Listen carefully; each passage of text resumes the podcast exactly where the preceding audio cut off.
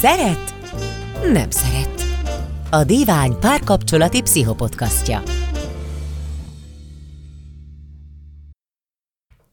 Sziasztok, ez itt a divány.hu podcastja, én Szabó Eszter vagyok a Divány szerzője, a beszélgető társam pedig Csonka Balázs, pszichológus, akit ma arról kérdezek, hogy a gyereknevelésben a dicséret, vagy annak a hiánya mondjuk milyen következményekkel járhat. Nekem egyébként úgy tűnik, hogy ebben két iskola biztosan van. Az egyik az, hogy nem dicsérem, nehogy elbízza magát, mert akkor nem fejlődik mondjuk. A másik pedig az, hogy én azért mindig meg fogom adni a pozitív visszajelzéseket minden apróságért, vagy amiért csak lehet igyekszem megdicsérni a gyereket. Jobb-e az egyik a másiknál, vagy van-e bármelyiknek esetleg veszélye szerinted? Sziasztok! Először is szerintem arról érdemes beszélni, hogy a, a, a, a dicséret önmagában az ugye csak egy ilyen jelenség, tehát hogy, hogy itt ugye nagyon fontos tudni, hogy ez, ez hogyan kapcsolódik a, a mindennapi életbe, vagy mi, milyen helye van a mindennapi életben, milyen szerepe van. Tehát ugye nem csak az a kérdés, hogy sokat dicsérem a gyereket, vagy mennyit dicsérem, hanem az is, hogy miért, meg milyen helyzetekben, Aha. meg egyébként a, a, e közben hogyan nevelem.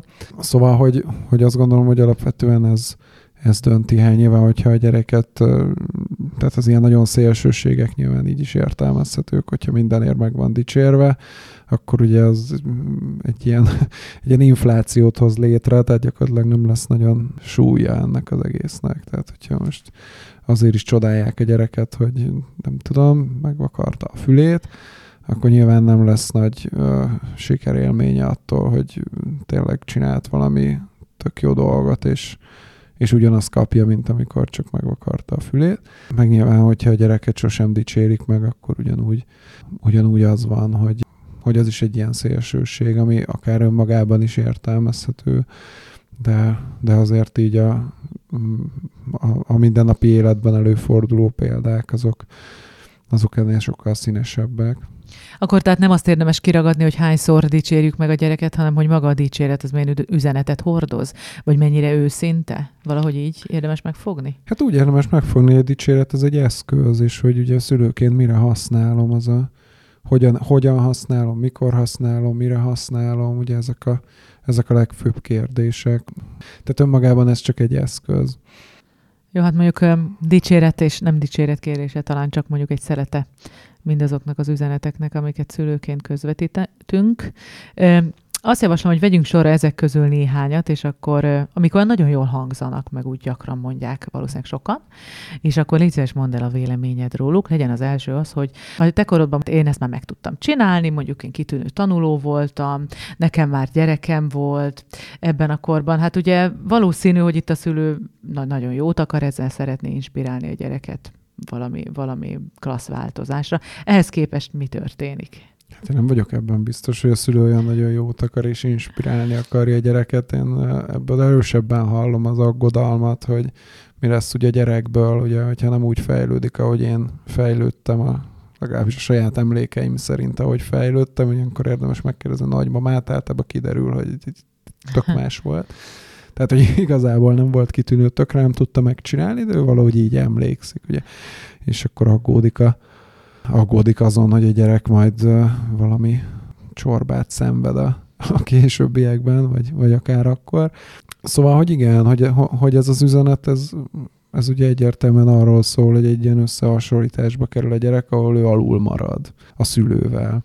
És hát, hogy itt kérdés az is, hogy, hogy ebből ennek mi a, mi a következtetés a szülő részéről, ugye mert hogy ez, ez is gyakran elhangzik, hogy én a te korodban már nem tudom, ezt meg ezt meg tudtam csinálni, és ehhez képest te meg nem tudod, és akkor így mi lesz, vagy hogy nem tudom, én a te korodban ezt meg tudtam csinálni, te nem tudod megcsinálni, miért nem tudod megcsinálni, és akkor ugye a, a, a felé indul el a dolog, hogy a, a gyerek miért nem szorgalmasabb, és akkor ott kerülnek elé ilyen különböző elvárások. De hát igen, tehát hogy az alapvető üzenet az az, hogy, hogy valamiért nem elégedettek velem, mármint a gyerek részéről hogy ezzel mi a cél, az szerintem az, az, az dönti el, hogy, hogy igazából milyen, milyen irányú lesz ennek a hatása, de hát nyilván semmiképpen nem, nem egy pozitív valami. Tehát, hogy ugye bíztatni azt, azt nagyon nehéz úgy, hogy, hogy azt mondom a gyereknek, hogy, hogy nem tartasz még sehol, és hm. akkor kapd össze magad, mert akkor majd tartani fogsz valahol.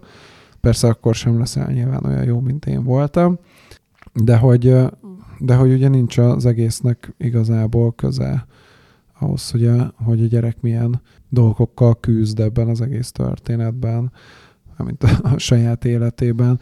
Szóval, hogy, hogy itt nem történik igazából kapcsolódás a, a, a gyerekhez, hanem egy ilyen összehasonlítás történik, egy ilyen keresztmetszeti kép, hogy hogy most akkor van gyerek, nincs gyerek, hányos szerepel a bizonyítványban, miközben ugye sokkal érdemesebb azon gondolkodni, hogyha a gyereknek rossz jegy van a bizonyítványában, akkor megértsük, hogy ez miért van. Tehát azért van, mert mondjuk nem tudom, flagma, és nem érdekli, és nem tudják a, az érdeklődését felkelteni, őt valamiért nem érdekli, vagy valami ugye, objektív nehézsége van, ami miatt így nem tud ebben a tantárgyban jobban teljesíteni. Nehogy Isten az áll mögötte, hogy, a, ezen a, vagy ezzel az eszközzel bünteti őt az intézmény, vagy az áll mögötte, hogy éppen fejlődik, és tök mással van elfoglalva, tehát más kerül előtérbe az ő számára, vagy valami fajta olyan nehézséggel küzd, ami eltereli erről az energiáit, mondjuk nem tudom, akár otthon a családi légkörben nem minden teljesen kiegyensúlyozott, vagy rosszabbul alszik, vagy túlterhelt az edzésen, külön órán, vagy nem tudom, a osztálytársaival van valamilyen konfliktus, az olyan rengeteg dolog van, ami, ami mögött állhat, és igazából ezeket érdemes megérteni, mert ő gyerek is tulajdonképpen ebben szorul, vagy ebben támogatható, nem biztos, hogy támogatásra szorul, de ez az, amiben a szülő támogatni tudja, és ez az, amit, amit meg tud tenni azért, hogy a gyerek tovább tudjon ebből lépni, vagy kiderüljön, hogy, hogy igazából nem, nem ez az ő útja, hogy ő most nagyon jó legyen valamiből, amiből lehet, hogy tök nem lesz jó soha, akkor meg azzal lehet foglalkozni, hogy akkor, akkor mi az, ami, amiből meg jó lesz. Szóval, hogy, hogy én innen indulnék, és nem, nem feltétlenül onnan, hogyha motiválni akarom a gyereket, hogy felhívom a figyelmét, hogy ő most jelen helyzetben nem tart sehol. Akkor ezt a, én ezt a te korodbanozást, ezt tulajdonképpen egy kalap alá vehetjük a, a kortársakkal való összehasonlítással is, tehát hogy mind, most akár arról is beszélhettél volna, ugye? Tehát nincsen sok különbség. Hát annyi különbség van, hogy, hogy a kortársakkal ő, ő maga is összehasonlítja magát a szülő gyerekkori ényével, viszont nem. Mm. arról nincsen tudása.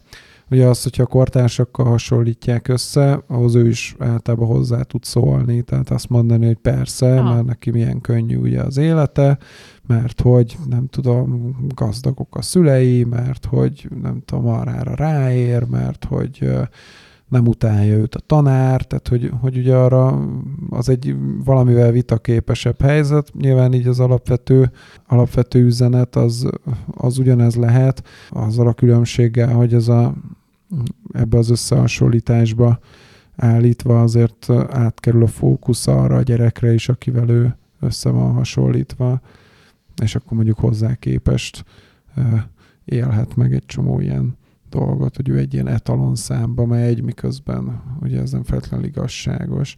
De a szülővel ilyen közvetlen összehasonlítási alapja meg nincsen, mert nem volt ott x évvel korábban, amikor amikor a szülő is hármas volt matekból. Uh-huh. De hát magyarul nehezebb helyzetben van a szülővel való összehasonlításkor azért. Hát bizonyos tekintetben igen.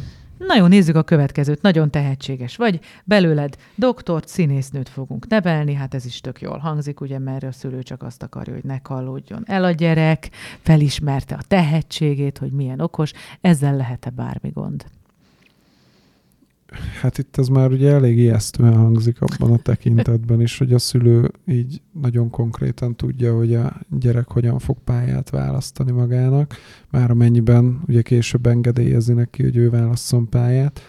Hát szóval igen, hogy ez a szülői predestináció, ez egy nagyon nagyon nehéz terep, főleg azért, mert ugye a szülő ilyenkor a saját értékrendje szerint kialakít valamilyen dolgot, ami ugye gyakran nem arról szól egyébként, tehát ő most persze ezt mondja, hogy a gyereknek hallódjon el, és biztosan van benne ilyen érzelmi rész is, de hogy azért ez nagyon gyakran arról szól, hogy ő milyen szülőnek érzi magát, hogy ugye mm-hmm. ő, ő mhm. nevelt egy ilyen doktort vagy színésznőt, hogy ő milyen jó szülő, és hogyha a gyerek meg elkallódik, akkor ő milyen rossz szülő. Szóval ez nagyon gyakran szól erről is. Az, hogy egyébként a gyerek, a tehetséges gyerek ne kallódjon el, hát annak két eleme is van szerintem. Az egyik, a, az, egyik az, hogy, hogy ugye hogyan kezeljük ezt az egész tehetség dolgot, hogy ugye megtaláljuk el, hogy mi az, amiben a gyerek tehetséges. Ugye itt ez már egy érdekes kérdés, csak az első két ilyen felvetés kapcsán is, hogyha én nagyon orvost akarok nevelni a gyerekből, mert azt tanultam meg, meg az én értékrendemben az van, hogy az orvos az egy ilyen nagyon király valaki, aki mindet jobban tud, és egy társadalom által nagyon nagy becsben tartott valaki, és ezért én orvost akarok belőle nevelni, miközben ő lehet, hogy valami olyan dologban tök tehetséges, ami, ami mondjuk nem tartozik ide, vagy hogy nem az orvosi pályát teszi számára legideálisabbá. Tehát akkor ott ugye egy ilyen, így letérítem igazából arról az útról, ami, amit ő a legnagyobb sikerrel tudna járni. Ez az egyik része, a másik meg ugye, hogy ezzel a tehetséggel én mit tudok kezdeni.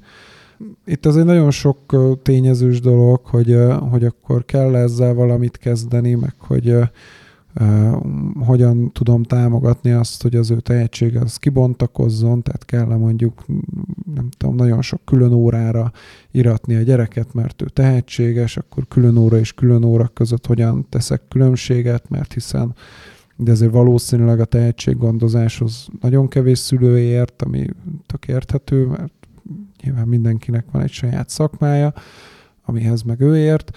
Szóval nehéz sokszor ebben is tájékozódni egy szülőnek, aki nem járatos ebben a, ebben a vonalban. És hát, hogy ugye mikor, mikor tesz jót a gyerekének, hogyha, Na hogyha tényleg így ki pussalja belőle a benne rejlő potenciált, vagy amikor uh, ilyen nagyon hagyja, hát itt ugye nem nagyon lehet figyelemen kívül hagyni a gyereket. hogy ugye a gyerek temperamentumához, meg a gyerek személyiségéhez mi az, ami a leginkább illeszkedni tud, meg hogy ő egyáltalán ugye mit akar. Tehát, hogy ugye, hogyha a gyerek maga is azt éli meg, hogy ő tehetséges valamiben, amiben nyilván nagyon nagy szerepe van a szülőnek, hogy ő ezt élje meg. És itt nagyon fontos ugye, hogy a valós tehetségére kapjon visszajelzést, ugye ne azt mondja neki a szülő, hogy ezzel a kézzel milyen jól fogsz tudni műteni, miközben egyébként a gyerek például halálbéna, viszont nagyon okos, akkor olyan tehetségről kap visszajelzést, aminek igazából nincs a birtokában, és ezzel párhuzamosan egy olyanról meg nem, aminek esetleg igen. Tehát, hogy mondjuk, hogyha a gyerek azt éli meg, hogy, hogy ő tehetséges valamiben, és az őt el is kezdi érdekelni, ami egy elég könnyen létrejövő dolog, mert hogy abban lesz sikere, és akkor ugye azt könnyen megszereti az ember, amiben sikereket ér el. És akkor ugye nagyon könnyen lehet az, hogy a gyerek maga is igényli azt, hogy, hogy akkor ezzel így többet tudjon foglalkozni, több sikere legyen ebben, és akkor ő akar majd elmenni valamilyen külön foglalkozásra, akár sportra, zenére, táncra, valamilyen tudományművelésére, és hogy azt nyilván tök jó, hogyha támogatja a, a szülő, és hát van olyan gyerek, aki aki meg ezzel itt nem kezdene magától semmit. Tehát ugye az ilyen lustának mondott gyerekek. Ugye ott érdemes egy, érdemes annak is az okát megnézni, hogy miért nem. Tehát, hogy ezt önmagában egy tényként kezelni, és arra, arra reagálni, az nem feltétlenül a legjobb, amit tehet az ember, hanem hogy azt kell megnézni, hogy akkor ő, ő, ő miért nem motivált ebben, vagy, vagy mi van a, az ő fejében, lelkében arról, hogy, hogy akkor mit kezd magával, meg, meg a sikereivel. Na de nem lehet, hogy ezek a gyerekek, akiket utóbb említettél, csak egyszerűen olyan helyzetben vannak, hogy még nem találták meg azt, ami őket érdekli? Tehát, hogy nem lehet, hogy ők egyszerűen nem ennyire unottak, meg nem ennyire abszolút nem érdeklődők, csak abból a 6-7 külön órából, amire elküldték, pont nem tetszett egyik se. Vagy vannak tényleg ilyen típusok, akik ketté így noszogatni kell, vagy valamilyen úton, módon rávenni a, arra, hogy kezdjenek valamit az életükkel? Hát szerintem olyan módon kell őket noszogatni, hogy inger gazdag környezetet uh-huh. biztosítani nekik, tehát ahol sok dologgal találkoznak. Ugye előbb-utóbb mindenki talál olyan dolgot, ami, ami őt érdekli, tehát ehhez az kell, hogy, hogy olyan környezetben nevelkedjen, ahol, ahol érik őt ingerek, meg így. És lehet, hogy a nagy részére, sőt valószínű, hogy a nagy részére, a gyerekek nagy része azt mondja, hogy ez neki tök érdektelen, és akkor azt így azt így látjuk, hogy most vagy az történik, hogy, hogy tényleg tök érdektelen, vagy az, hogy úgy mutatták meg neki, hogy nem tetszett neki, és akkor lehet, hogy később kiderül, hogy ez mégis érdekli. Hogy az mindenképpen egy, egy ilyen fontos, fontos dolog, hogy, hogy találkozzon a gyerek dolgokkal uh-huh. így az életben, tehát hogy így lássa, hogy, hogy milyen, milyen lehetőségei vannak, meg hogy azokban mi a jó. Tehát akkor a belőled doktort nevelünk helyett, inkább igyekezzünk úgy hozzáállni, hogy minél több dolgot megmutatni nekik, és akkor hagyni őket, hogy abba mélyüljenek el, ami őket valójában érdekli. Ez így jó? Hát igen, az, hogy, az, hogy nekünk konkrét célunk van a gyerekkel, az, az azt gondolom, hogy mindenképpen rólunk szól, mint szülőkről, uh-huh. és nem a, nem a gyerekről. Az, hogy miben mélyed el, és hogy ezt hogyan tudjuk támogatni, az is egy, az is egy tök jó dolog, és ott igazából ilyen nagyon általános tanácsokat nehéz is adni, hanem hogy ott, ott tökre a gyereknek, meg a szülőnek kell egy ilyen összeillést kialakítani. Én nekem a személyes véleményem azért az, hogy az elmélyülés mellett tök fontos, hogy, hogy ne korlátozzuk a, a tudást arra a területre, és most itt a tudások alá vettem a különböző készségeket is, tehát hogy amellett azért nagyon fontos, hogy, hogy fejlődjön a gyerek, mert ugye nagyon hajlamosak vagyunk így a, a gyerekeknek a, a szellemi fejlődését így valahogy túlsúlyozni. Miközben a gyerekek, meg úgy általában az emberek egy csomó dimenzió mentén fejlődnek, ami, ami legalább annyira fontos, tehát hogy a, az érzelmi fejlődése, a társas fejlődése, a mozgás fejlődése, csak egy párat mondjak, tehát hogy ezek ilyen, ezek szintén nagyon fontosak, és hogy az, hogy a gyereket mondjuk nagyon érdekli a, nem tudom, matematika, és ő azzal szeret nagyon foglalkozni, ugye hát azzal akkor jár jól, vagy akkor lehet az egy jó élet alapja, hogyha azért odafigyelünk arra, hogy, hogy azért fejlődjön a, a társas kapcsolataiban is, tehát hogy így nem kell külön fejleszteni általában, tehát csak így lehetővé tenni a számára, hogy, hogy tényleg így a, az idejét el töltse mondjuk a barátaival, Ugye a helyet, hogy így most nem tudom, külön órára kelljen járnia mindenféleképpen, hogyha ő szeretne, az egy másik kérdés,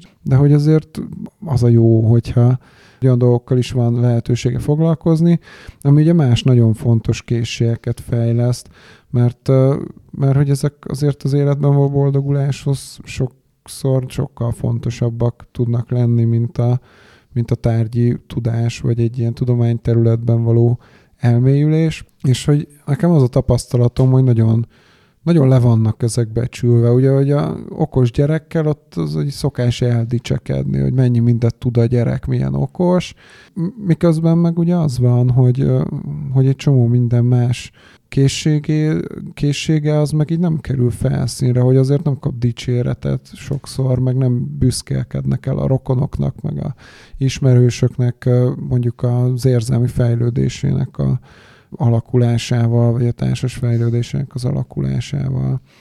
Emellett egyébként én nem becsülném le, ugye ez még egy ilyen viszonylag modern irány, hogy a, hogy ugye a tárgyi tudásnak a, az ilyen újragondolásával, vagy annak a súlyának az újragondolásával, azért vannak ilyen elméletek, hogy ugye a tárgyi tudás az mennyire fölösleges a, az internet korában, ugye minden fönn van a, az interneten, és akkor azt meg tudja nézni, milyen információhoz hozzá lehet jutni, és ugye azokat minek, minek megtanítani az iskolában, amivel hát azért nagyon sok probléma van, az egyik legnagyobb probléma, amit én ebből látok, az az, hogy, hogy ugye ami tudása nincs meg a, az embernek, hogy ugye azzal nem tud gondolkodni, vagyis, vagyis hogy nagyon sok olyan helyzet jön létre, amikor nem tudja, hogy nem tud valamit. Tehát, hogy a saját világképét kialakítani, meg a saját gondolatait a világról, azt abból a tudásból tudja megtenni, ami, amit ő megtanult, és az összeállt egy, ugye egy ilyen tudás tömbé, és ugye azt tudja bővíteni folyamatosan a tanulással, meg a művelődéssel, Miközben ugye, hogyha ha mondjuk nem tudom, hogy volt ilyen, hogy francia forradalom, vagy hogy ott milyen történések zajlottak, nem valószínű, hogy hogy felteszem magamnak azt a kérdést, hogy kialakul a hatalmi vákum egy forradalom után jellemzően, ami utána életre hív különböző diktatórikus berendezkedéseket, jelen esetben például ugye a napóleoni rendszert, mert ugye nem fog megfogalmazódni ez a kérdés bennem, hiába, hiába tudom, hogy nem tudom, volt ilyen, és akkor, vagy esetleg, ha tudom, hogy egyáltalán ugye volt ilyen, meg, meg meg tudom nézni az interneten, ugye nem valószínű, hogy ebből a szempontból gondolkodni fogok tudni róla, vagy nem feltétlenül fogok tudni gondolkodni arról, hogy akkor nem tudom, egy, egy hatalmi berendezkedésben, ugye ezek a hatalmi ágak hogyan különülnek el, miért fontos, hogy elkülönüljenek. Tehát, hogy ezeknek a, a tehát, hogy a történelmi folyamatoknak például a, a, a természetét, azt nem fogom megérteni akkor, hogyha azt mondom, hogy hát ezeket tök fölösleges megtanulni, mert, mert úgyis fönn van a neten Ugye a, a másik probléma az, az meg ugye az internet természetével kapcsolatos, hogy nagyon sok minden van fönt az interneten.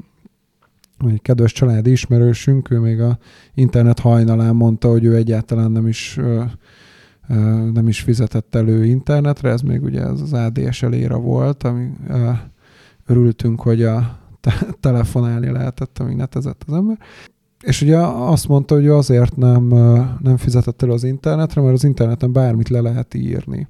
Tehát ő így gyakorolta a forráskritikát, hogy, hogy csak olyan forrást vett magához, ami, ami könyv formájában kiadatott, és ő ebben teremtette meg a saját információs biztonságát. De hát, hogy ugye ez egy nagyon fontos kihívása ennek az információs kornak, hogy ugye a, a, a forrás kritika, hogy hogy ez egy ilyen nagyon érdekes új készség, amit, amit nagyon fontos gyakorolni, mert hogy, hogy egyébként meg tényleg, tényleg bármit be lehet, vagy le lehet írni a, a, az interneten, vagy bármilyen oldalon. És hát, hogy ugye itt köszön vissza megint az előző probléma, hogy, hogy nem lesz ugye élből gyanús.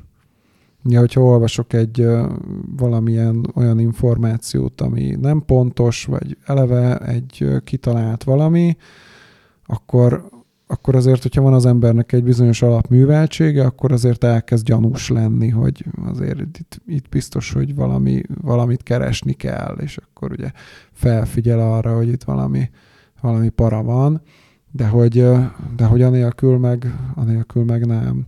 Tehát anélkül meg ilyen brandekre tud támaszkodni, hogy na, az egy hiteles forrásnak számít, mert az egy ilyen nagy brand, de hogy, de hogy egyébként így teljesen kiszolgáltatottá lehet válni, hogyha az ember nem gyakorolja ezt a forráskritikát. És hát, hogy most ugye itt ilyen társadalmi méretekről beszélünk, hogy, hogy hogyan tud kialakulni olyan hiedelemrendszerekre társadalmi szerveződés is, ami, aminek aztán így semmi alapja nincsen.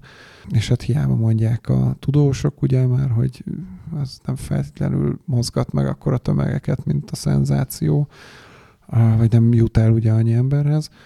Szóval, hogy én nem becsülném le ezt a, ezt a bizonyos tárgyi tudást, mert szerintem ez egy nagyon fontos dolog ahhoz, hogy, hogy az emberek olyan világképet alakítsanak ki, ami, ami azért mutat átfedést a valós történésekkel. Na nézzünk akkor egy következő üzenetet amit szerintem a gyerekek többsége hal akár naponta, haladjunk már, el fogunk késni. Ugye itt mondaná a szülő, hogy de hát én csak jót akarok, hát nem akarom, hogy elkéssen, és lesz így a tanárnéni. Egyébként is meg kell tanulni a gyereknek, hogy nem szabad késni. Van ezzel valami gond? Ezzel annyi gond van, mint általában a sürgetéssel szerintem. Itt ugye nagyon fontos megint csak, hogy, hogy, hogy ki a gyerek, meg hány éves a gyerek, mert hogy egy bizonyos kor után, tehát hogy azért már ilyen nagyobb óvodáskorban már el lehet kezdeni arra tanítani a gyerekeket, hogy, hogy be tudja osztani az idejét. Hogy ugye van ez a klasszikus mondás, amikor elkésel, hogy, hogy meg hogy sietsz, hogy ne késsel, ugye, hogy időbe kell elindulni, de hogy ez itt ez egy ilyen nagyon jó ilyen ezt lehet így mondogatni a nagy bölcsességként, de hogy itt egyébként tök hasznos, mert ugye itt onnan indulunk, hogy, hogy miért késünk el, hát azért késünk el, mert hogy mert későn kezd el készülődni a gyerek ahhoz képest, amilyen ütemben ő, ő el, el tud készülni. És hát, hogy onnantól, hogy szülőként mi szabályozzuk az ő időbeosztását, onnantól kezdve ugye nincs is lehetősége arra, hogy ő fölmérje, hogy neki mennyi idő elkészülni. A gyerek képessé tud válni arra, hogy, hogy felmérje, hogy, hogy mennyi idő alatt tud elkészülni, és hogy és hogy itt ugye gyakran elhangzik, hogy de hát ugye itt szétfolyik, meg nem tudom, elkezdi kötni a cipőjét, közben elkezdi nézegetni a falat, meg közben uh-huh. eszébe jut valami, meg beszalad a nem tudom milyen játékáért, amit nem akar otthon hagyni, közben rájön, hogy vécére is kell mennie, meg nem, nem mosott fogat, meg arra nem ő jön rá általában. Tehát, hogy, hogy vannak ilyen elkalandozások, ugye ez addig van, amíg ezt az egész dolgot, ezt rá tudja bízni a szülőre hogy, hogy a szülőnek nem kell a végtelenség kontrollálni a gyereknek az idejét, hanem hogy így, amikor a gyereknek ott van a saját felelőssége, tehát tud az életkorának megfelelő szintű felelősséget vállalni saját magáért, akkor azt lehet mondani, hogy, hogy igen, ennyi időd van rá, akkor holnap, uh-huh. ugye akkor korábban kell elkezdeni az az egésszel foglalkozni, nem fogsz elkészülni de hogy el fog készülni, tehát hogy, hogy, hogy meg tudja tanulni azt, hogy akkor arra figyeljen, annyit kell neki mondani, hogy x időben el fogunk indulni. Akkor ez, bocsánat, ez össz, egy kalap alá vehető az, az add ide megcsinálom én üzenetekkel, mert ott is valami sürgetősdiről van szó, vagy ez teljesen más? Hát ez egy másik olvasata szerintem ennek. Tehát amikor ugye kisebb a gyerek, tehát nyilván még nem ismeri az órát, nem tudja így a saját idejét beosztani, akkor hát szülőként érdemes úgy tervezni az időbeosztásunkat, hogy, hogy jusson idő ezekre a dolgokra. Én nem gondolom egyébként, hogy ha bárkinek baja lenne abból, hogy sürgetik a szülei, hogyha ez így ugye eseti jelleggel történik. Tehát, hogy itt mindig ilyen tendenciákról beszélünk, tehát hogyha folyamatosan az van minden egyes nap, hogy, hogy folyamatosan sürgetni kell a gyereket, hogy készüljön el, akkor, akkor érdemes ugye azon elgondolkodni, hogy, hogy hogyan oldható ez meg logisztikailag, hogy, hogy több idő jusson dolgokra, meg akár azon is, hogy ebből mi bízható a gyerekre. Tehát, hogy mennyi idős, hogyan tud ezzel így képbe kerülni, mert hogy egyébként tök jól képesek rá, hogy beosszák a, a, az idejüket, hogyha nem csinálják meg helyettük, ugye, és hogy itt kapcsolódunk át a, a másik témához, hogy, hogy miért csinálja meg a szülő helyett az időbeosztását, tehát valószínűleg azért, mert nem jut eszébe, hogy, hogy ez egy, ez egy olyan dolog, amit így lehet a, a gyerekre bízni, és az ő felelősségévé tenni, mert ugye ő érzi magát mondjuk adott esetben rossz szülőnek, hogyha elkésnek. És akkor itt ilyen túl nagy a tétje ennek a dolognak, pedig ugye az is a gyerek dolga, tehát hogy így főleg már ugye iskoláskorban szerintem nagyon fontos az, hogy a gyereknek legyenek olyan dolgok, ami az ő dolga, hogy be legyen pakolva iskolába a cucca, amit meg tud csinálni, azt csinálja meg, készüljön el időre, ezeket így tökre meg lehet tanítani, tehát, hogy tehát ez így képes így szervezni az életének egy bizonyos részét, és nyilván minél idősebb, annál nagyobb részt lehet ebből hagyni neki, vagy engedni neki, meg adott esetben így buzdítani, hogy meg tudod te azt csinálni.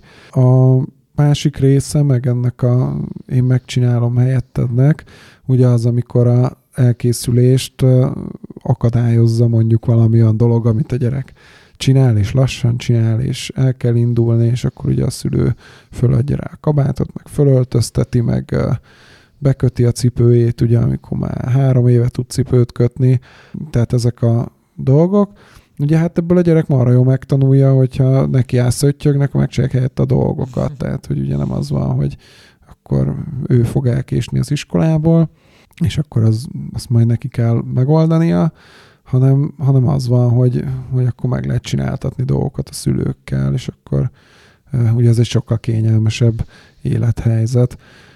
A másik vonala ugye meg, amikor azért, azért öltözteti föl a gyereket, mert hogy valami rossz érzése van, hogy a gyerek olyan lassan öltözik föl, meg ugye ott ügyetlenkedik, meg béna, meg, meg egy csomó dolgot ilyen esetlenül csinál, és akkor ugye van ilyen, van ilyen típusú ilyen interakció, amikor nem tudja nézni, ahogy ott szenved a gyerek, és akkor ugye őt idegesíti, hogy ilyen inkompetensnek, meg bénának látja a saját gyerekét, és akkor ennek a feszültségéből hirtelen nem hagyja megtanulni a legalapvetőbb dolgokat. Szóval, hogy hát ilyen is van. Én azt gondolom, hogy ez, ez egy tök hasznos dolog, hogyha a, a szülő igenis elvárja azokat a dolgokat a gyerektől, ami, amit a gyerek meg tud csinálni. Ugye hát ettől lesz neki önbizalma, meg ettől alakul ki az az érzése, hogy ő kompetens és ő alkalmas dolgok megcsinálására. Ugye az ellentéte meg abból, hogy érzelmileg hogyan viszonyul közben a szülő hozzá. Na de hogy akkor a felnőtt korára ennek lehet hatása? Ennek bármelyiknek, mondjuk, ha meg mindig mindent megcsinálnak helyetted, ameddig csak lehet, azt viheted magaddal, később az lecsapódhat bárhol, vagy egyszerűen felismered a végén olyan, Istenem, hát anyám, még mindent megcsináltak, most nekem ezt így, ez ilyen rossz, kellemetlen emlék, de igazából nagy gond nem lesz belőle. De hát az, az tovább viszi, ugye, hát a, vagy úgy, hogy ugye keres valakit, mert hogy nem nagyon képes magát ellátni, és akkor kell valaki, aki majd megcsinálja ezt világ életébe helyette. Vannak ilyen életutak is.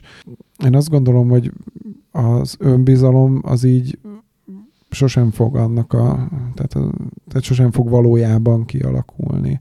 Mert mindig egy külső függés fog fönnállni, hogy ugye amit törékeny önbizalomnak mondanak, az ami valójában nem önbizalom, hanem az, hogy a, a, a másik, tehát a másik engem jónak lát, akkor én is jónak látom magam, de hogy abban a pillanatban, amikor nem, akkor már én sem. Tehát van egy ilyen külső függés része. Nagyon érdekes egyébként, ez egy tök jó szó, ugye ez az önbizalom, mert ugye itt a bizalomról van szó, hogy, hogy igazából van egy ilyen sajátossága az emberi léleknek, hogy, hogy ugye úgy bánunk alapvetően saját magunkkal, ahogy a, a, a környezet, a korai környezetünk, a gyerekkori környezetünk bánt velünk. Tehát erre van egy ilyen, van egy ilyen hajlama az embernek. És hogy ez ebben az esetben ugye pontosan azt jelenti, hogy az az, az ember nek lesz önbizalma, tehát az az ember fog bízni magában, akiben ugye bíztak mások a múltjában, főleg ugye a gyerekkorában, mert azok a legmélyebb érzelmi rétegek. Tehát, hogy, hogy igen, hogy, hogy azt a bizalmat kell megadni a gyereknek, hogy ő képes megcsinálni. És hát persze ismerni kell a gyereketek közben, tehát, hogy a, ahhoz, hogy, hogy ezt mindig az életkorának megfelelő dolgokkal tudjuk, tudjuk csinálni. Tehát nyilván, hogyha azt mondom, hogy képes arra, amire valójában nem képes, az is egy ilyen, az is egy ilyen elcsúszás tud lenni. Tehát akkor meg egy folyamatos kudarc élménye lesz, és ugye azt fogja megélni, hogy, hogy mások szerint ezt kellene tudnom, de igazából tökre nem tudom.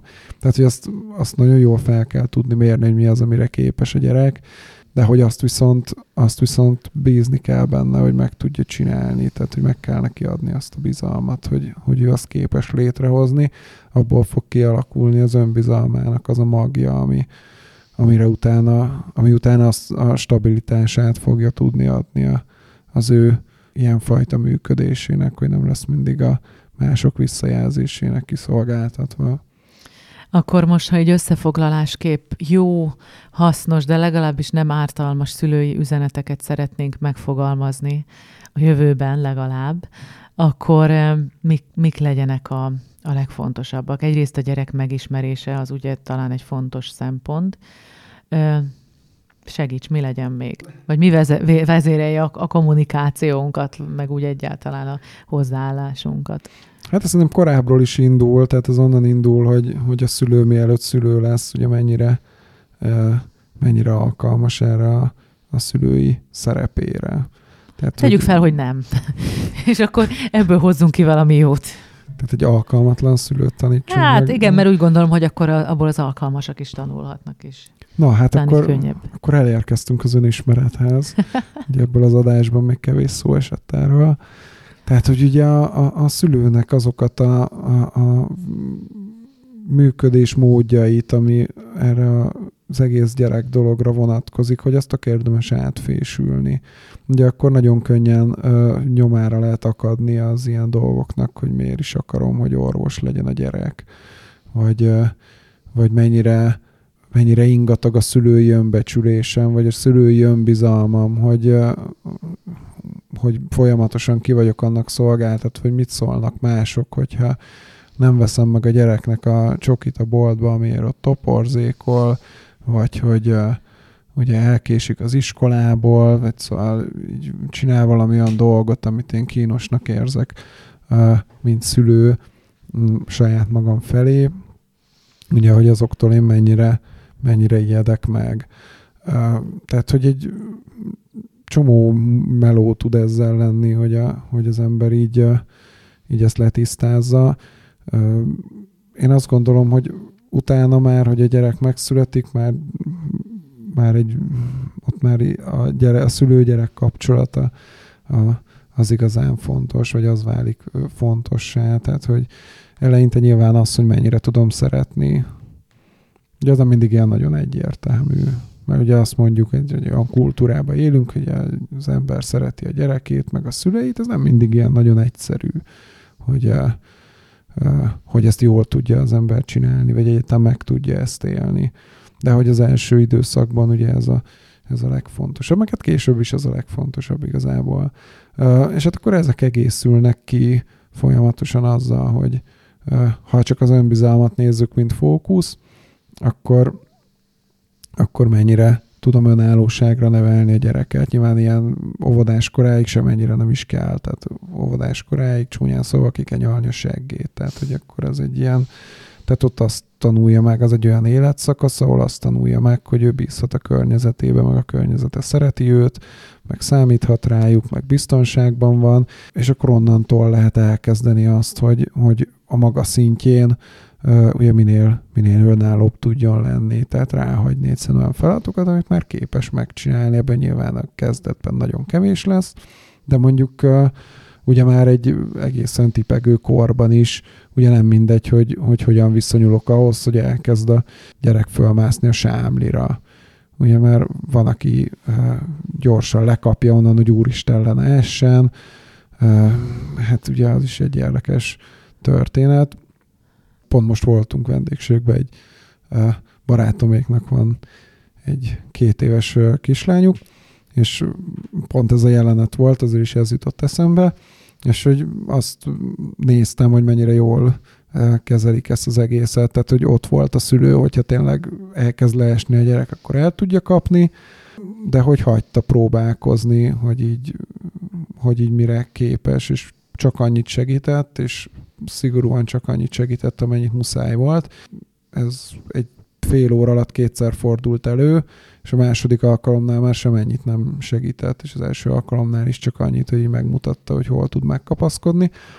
És hát azt gondolom, hogy ez, a, ez valahogy az analógiája az önbizalom szempontjából jó szülői magatartásnak, hogy, hogy csak annyi, hogy ott lenni, tehát hogy ugye ott van, hogy érzelmileg támogatja, hogy számíthat rá, viszont ugye csak annyit segít, amennyit feltétlenül kell. És mint ilyen kiegészítő cikkely, vagy ilyen kiegészítő tip, hogy ismeri a gyereket. Mert ugye a gyerekek nagy része, vagy egy nagyon sok gyerek azért hajlamos ilyenkor így megvezetni a szülőt, ilyenkor ugye úgy tesz, hogy ő ezt nem tudja megcsinálni, mert akkor megcsinálja a szülő, ugye ezt nem ezt nem feltétlenül érdemes benyalni, hogy, hogy ő ezt nem tudja megcsinálni, hanem lehet buzdítani, hogy de hogy nem meg tud csinálni, csak hát ahhoz biztosnak kell abban lenni, hogy tényleg meg tudja csinálni. Ennyi fért mai adásunkban a többi epizódot a divány.hu szeretnem szeret aloldalán találjátok meg, ha pedig hozzászólni szeretnétek, azt a szeretnem szeret kukac divány.hu e-mail címen tehetitek meg. Köszönjük a figyelmet, sziasztok! Sziasztok! Ennek most sajnos vége. De ha kellene még, gyere el a divány.hu szeret-nem szeret oldalára. A műsor a Béton partnere.